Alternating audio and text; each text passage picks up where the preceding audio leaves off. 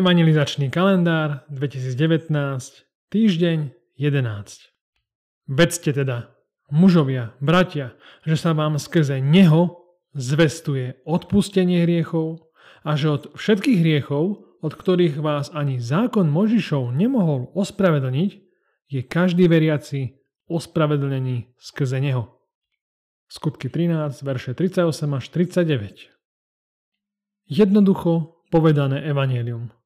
Takto by sme mohli krátko označiť verše, ktoré sme si prečítali. Poďme si to rozložiť a zapamätať.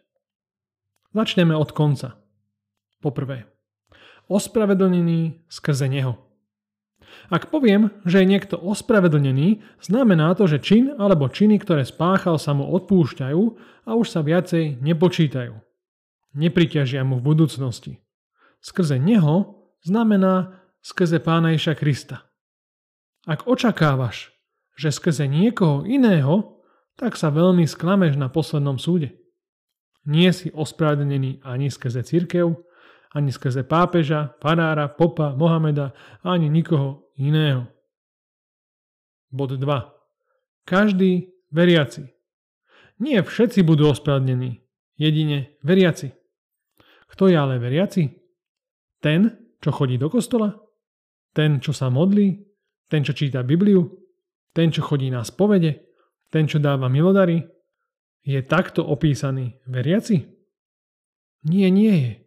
Časť z týchto vecí môže veriaci robiť, ale byť veriaci znamená z biblického ponímania to, že sme pochopili, že sme hriešni a ako odplata za našu vzburu voči Bohu nás čaká odsúdenie.